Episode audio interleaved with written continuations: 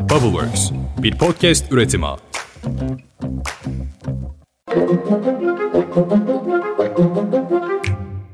Günaydın. Bugün 24 Ocak 2023 Salı. Ben Özlem Gürses. 5 dakikada dünya haline hepiniz hoş geldiniz. Bugün Ankara'da grup konuşmaları var. Bakalım genel başkanlar hangi manşetleri verecek. Neyse biz manşetleri bekleyecek değiliz elbette. Anlatıyorum.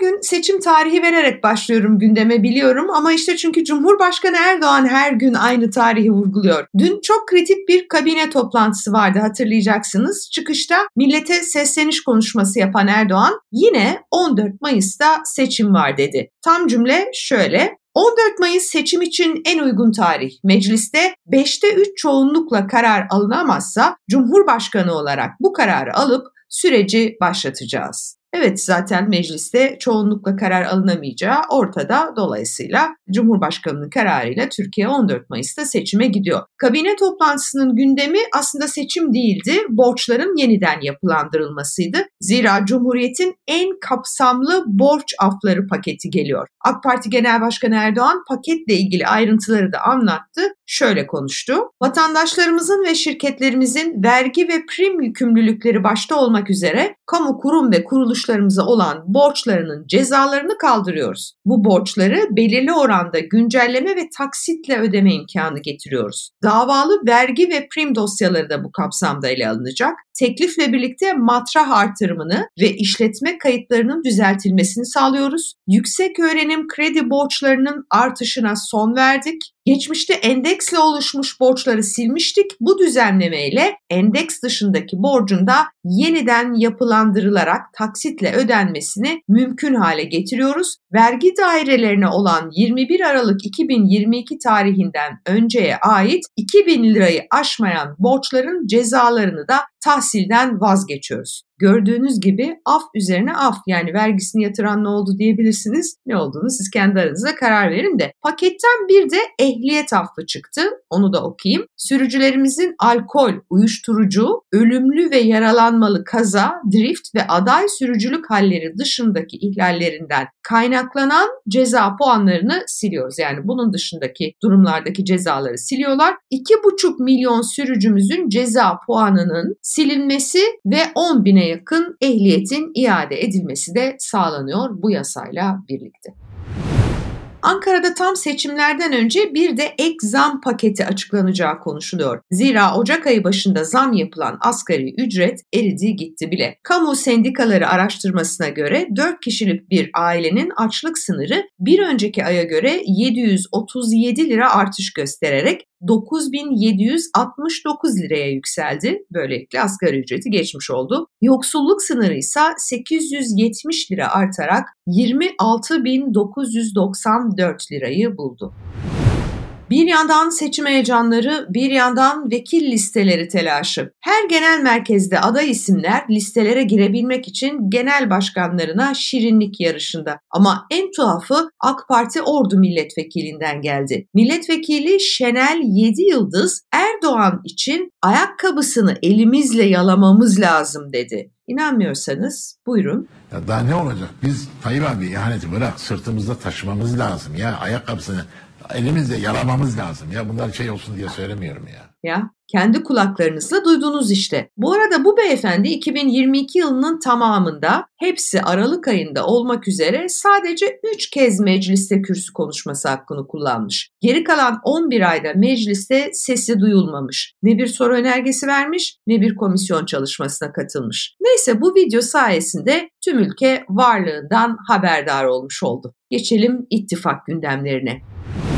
Altılı Masa bu perşembe günü İyi Parti ev sahipliğinde bir araya geliyor. Ortak aday önerilerinin ilk kez masada tartışılacağı toplantı işte bu toplantı olacak. Masa ayrıca 30 Ocak'taki ortak politikalar metnine de son şeklini verecek. Bu arada 6 siyasi parti son toplantılarında aldıkları karar çerçevesinde bir seçim ittifakı komisyonu oluşturdu. Yine bu hafta ilk toplantısını yapmayı planlayan komisyon oyları maksimize etmek için ittifak yapılması gereken il ve seçim bölgeleri, seçime ortak listeyle girilecek ve girilmeyecek yerler, partilerin tek başına ya da ikili ya da üçlü ittifaklarla seçime gireceği il ve bölgelere yönelik simülasyonlar yapacak. Nedir amaç? Maksimum vekil sayısına ulaşabilmek.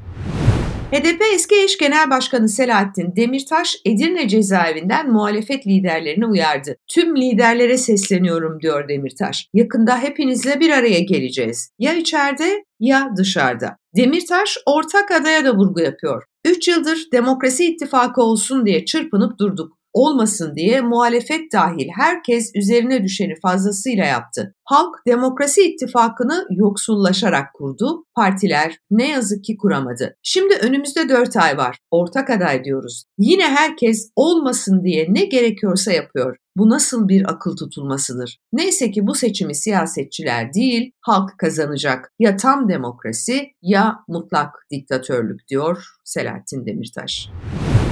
Ankara'da siyasetin en gergin başlığı şüphesiz ki AK Parti MHP masasını ciddi şekilde sallayan Sinan Ateş cinayeti. Sinan Ateş'in eşi Ayşe Ateş sosyal medya hesabından bir açıklama yayımladı. Devletimizin vicdanları yaralayan bu kahredici cinayeti tüm yönleriyle aydınlatacağından şüphe etmiyoruz diyor Ayşe Ateş ve şu ifadeleri kullanıyor. Ülkücü şehit Sinan Ateş'in katilleri ve bu cinayeti azmettirenler muhakkak ki her iki dünyada da hesap verecek. Mücadelemiz hukuki zeminde olacaktır. Aile olarak üzerinde gizlilik kararı bulunan dosyaya dair haklılığımızdan, hukuka ve devlete olan güvenimizden kaynaklanan suskunluğumuzu korumaya gayret ediyoruz. Ankara Cumhuriyet Başsavcılığı'nın tüm delilleri eksiksiz bir şekilde ve ivedi olarak ortaya koyacağına olan inancımız tamdır. Adalet yerini bulsun, isterse kıyamet kopsun.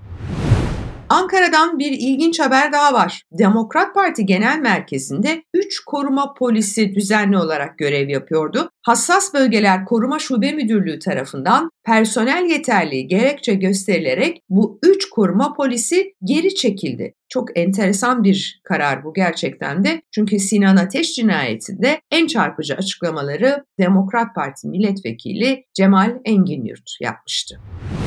Biraz da dünyaya bakalım. İsveç'te Kur'an-ı Kerim'in yakılmasının ardından Hollanda'da yeni bir provokasyona imza atıldı. Pegida isimli İslam karşıtı grubun Hollanda lideri Edwin Wagensveld, Den Haag kentinde Kur'an-ı Kerim sayfalarını yırttı. Wagensveld'e polis müdahale etmedi. Kendisinin daha önce de benzer eylemleri var. O dönemlerde de gene ceza almıştı Wagensveld. Bu arada İyi Parti İsveç skandalına dava açıyor. İyi Parti sözcüsü Profesör Kürşat Zorlu, Avrupa İnsan Hakları Sözleşmesi'ne taraf olan İsveç'in bu almış olduğu tutuma karşı Stockholm Mahkemesi'ne başvurma kararı aldık. Elbette bu başvurumuz Avrupa İnsan Hakları Mahkemesi'ne intikal edecek ve orada bir davaya dönüşecek dedi. LinkedIn'in son anketi dünyadaki büyük istifa dalgasının sürdüğünü ortaya koydu. Yalnızca Kasım ayında 4,5 milyon işçi istifa etti Amerika Birleşik Devletleri'nde ve çalışanların %61'i bu senede işini bırakmayı planlıyor. Anket sonuçlarına göre Z kuşağının yaklaşık dörtte üçü ya işten ayrılmayı düşünüyor ya da işini değiştirmeyi düşünüyor. Y kuşağının üçte ikisi yani yüzde 66'sı da böyle bir karar aşamasında olduğunu ifade ediyor.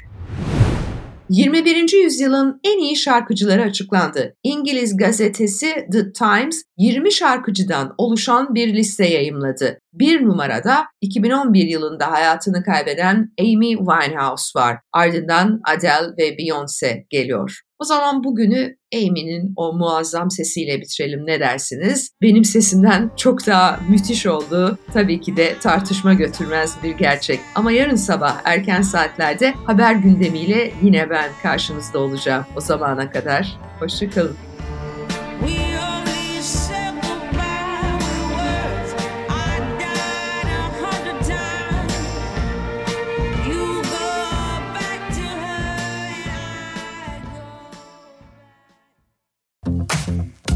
Bubbleworks, bir podcast üretimi.